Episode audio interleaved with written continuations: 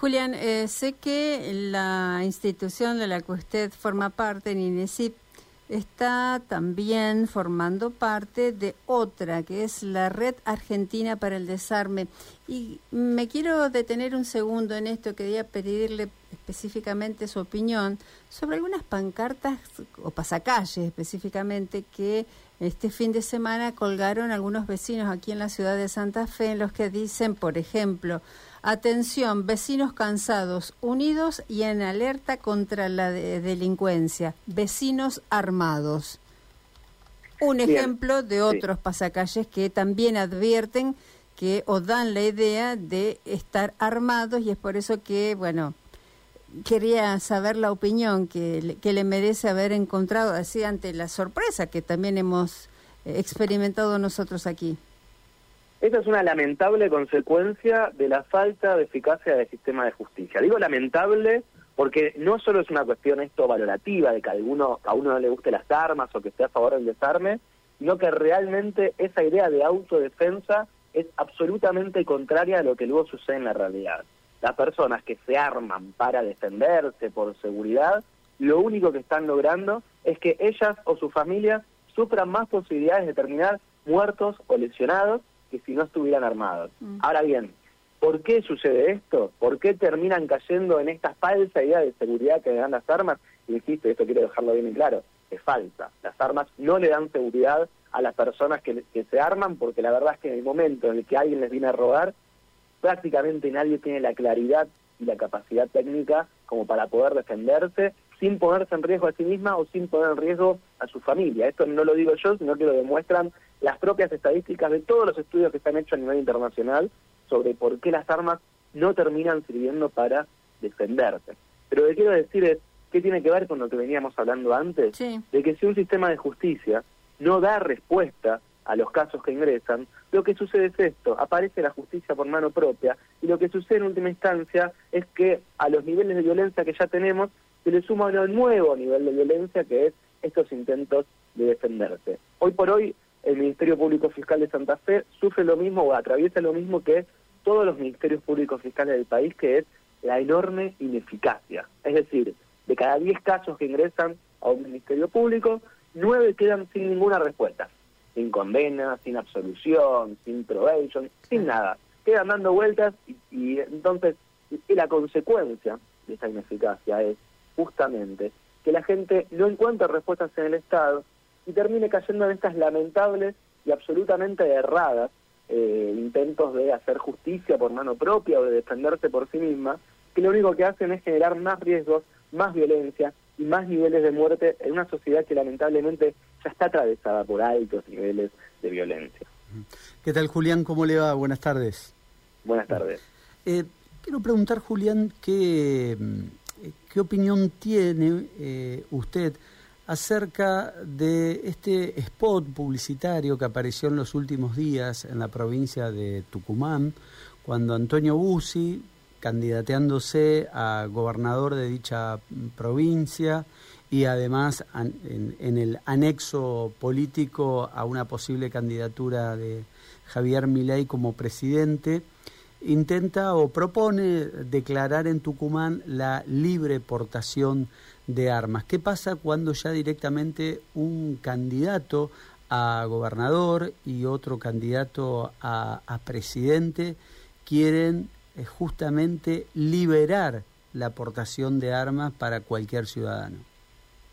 Pasa que uno no sabe si son ignorantes, que no leyeron lo que, digamos, que no estudiaron lo que sucede en los países que tienen libre aportación de armas, como por ejemplo Estados Unidos, el país más desarrollado económicamente del mundo, pero con los mayores niveles de muertes y de violencia en relación a su nivel de, de capacidad económica, justamente a raíz de la libre aportación de armas, o si es simplemente gente que está dispuesta a permitir que en una sociedad los conflictos se resuelvan con muerte y que estemos dispuestos a que haya mayor nivel de muerte solo a cambio de una falsa sensación de seguridad. Porque lo cierto es que, como decía antes, si hay más armas en la sociedad, lo que va a pasar no es como mi ley cree que todos nos vamos a mirar entre nosotros con el arma en nuestra mano y a no dispararnos porque cada uno se siente seguro, sino más bien todo lo contrario.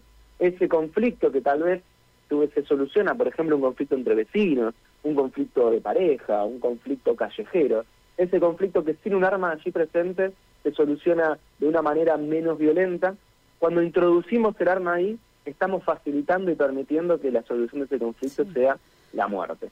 Entonces, ¿estamos dispuestos como sociedad a eso? Evidentemente hay candidatos que sí, y es lamentable, porque va en contra justamente de lo que uno espera de los candidatos, que es buscar la paz, y no la paz en un sentido naif, sino básicamente bajar las tasas de muerte de nuestra sociedad. Y también, Julián, no, sé cuál es el, análisis que hace usted, pero incluso también es un discurso directo donde el Estado no se va a hacer cargo de tu seguridad. O sea, es eh, hay otro mensaje, resolvelo vos, porque nosotros como Estado no te vamos a, a, dar las garantías de, de seguridad.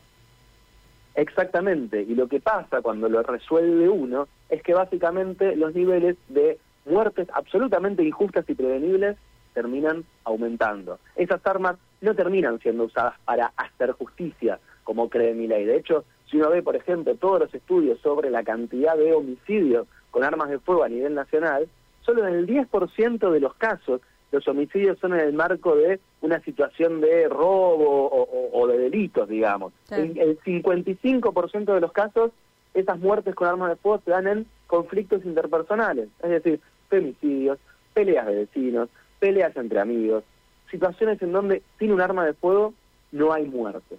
Y además, la segunda cuestión importante que demuestran las estadísticas es, señores, y esto, digamos, en, los casos en donde introducimos un arma de fuego, incluso en la situación de delito, la persona que se defiende con el arma de fuego tiene mucho más riesgo de morir o de que alguien de su, de su familia muera que si no hubiese usado un arma para defenderse. Ahora bien, esto no se trata, insisto, de plantear que las personas se queden indefensas ante este, este tipo de delitos, sino todo lo contrario. Por eso vuelvo al primer tema. Lo que proponemos es un Estado que se haga cargo. Y un Estado que se haga cargo necesita, entre otras cosas, fiscalías que sean capaces de perseguir y, sancionar o buscar algún tipo de respuesta a esta clase de delitos que la gente lamentablemente sufre y que debe ser el Estado, como bien dicen ustedes, quienes hagan cargo de prevenirlos y sancionarlos cuando ocurren. Sí, además pensaba en esto de ser víctimas a victimarios, ¿no? Porque uno cuando intenta, en estos casos, como estos vecinos que dice peligro, vecinos armados, eh, llegan a herir o, matar a algún malviviente, bueno, quien va a la cárcel dice llanamente será ese vecino que gatilló. Y brevemente querría saber, le cambio no mucho el ángulo del análisis, pero querría cuál es la opinión de las taser, que son estas armas que otra vez se puso sobre el tapete, al menos aquí en la ciudad de Santa Fe, la posibilidad de usarlas. Bien, ahí, digamos, hay muchas posiciones encontradas sobre la posibilidad de usar taser, pero lo que tenemos que tener en claro es que las taser no son una solución mágica a los problemas de la inseguridad. Si se van a habilitar las taser, lo primero que tenemos que estudiar es cuándo, cómo y con qué límites. Y lo que tenemos que entender es que proponer este tipo de soluciones, insisto, mágicas a problemas que son mucho más complejos que la presencia o no de taser, lo que nos hace es seguir esquivando el bulto al problema real. Hoy por hoy, la enorme mayoría de los casos de delitos, de violencias, de conflictos que suceden en la sociedad no se, no se solucionarían con la presencia o no de una taser. Mm. Puede llegar a ser una herramienta útil o no, según quien lo pueda este, mirar o analizar o desde qué postura se mire, en un limitadísimo número de causas. Entonces, aquellos políticos que están hoy por hoy con los problemas que tiene la provincia de Santa Fe, poniendo en el centro de la mesa el problema de las taser y, por ejemplo, ignorando este debate central que es quién va, quién y cómo, digamos, con qué propuestas, con qué plan político criminal va a dirigir el Ministerio Público de la acusación, lo que están haciendo es vendiendo espejitos de colores y no haciéndose cargo de su responsabilidad, que es dotar al sistema de justicia de Santa Fe de fiscalías capacitadas, de un director de las fiscalías, de un jefe de las fiscalías capacitado para dirigir el organismo y ofrecerle soluciones a las víctimas, ofrecerle soluciones a la ciudadanía, que es lo que están reclamando básicamente. Julián Alfi ha sido muy amable por su tiempo, muy claro en sus conceptos. Seguramente vamos a volver a conversar porque esto no ha finalizado aquí, el proceso aún continúa. Así que, en principio, muchísimas gracias y que tenga linda tarde. Muchas gracias a ustedes. Hasta luego, buenas tardes. 35 minutos pasaron de las 3 de la tarde. Juanito, ¿estás ahí? Sí, vamos a la tanda, ya volvemos. Estás escuchando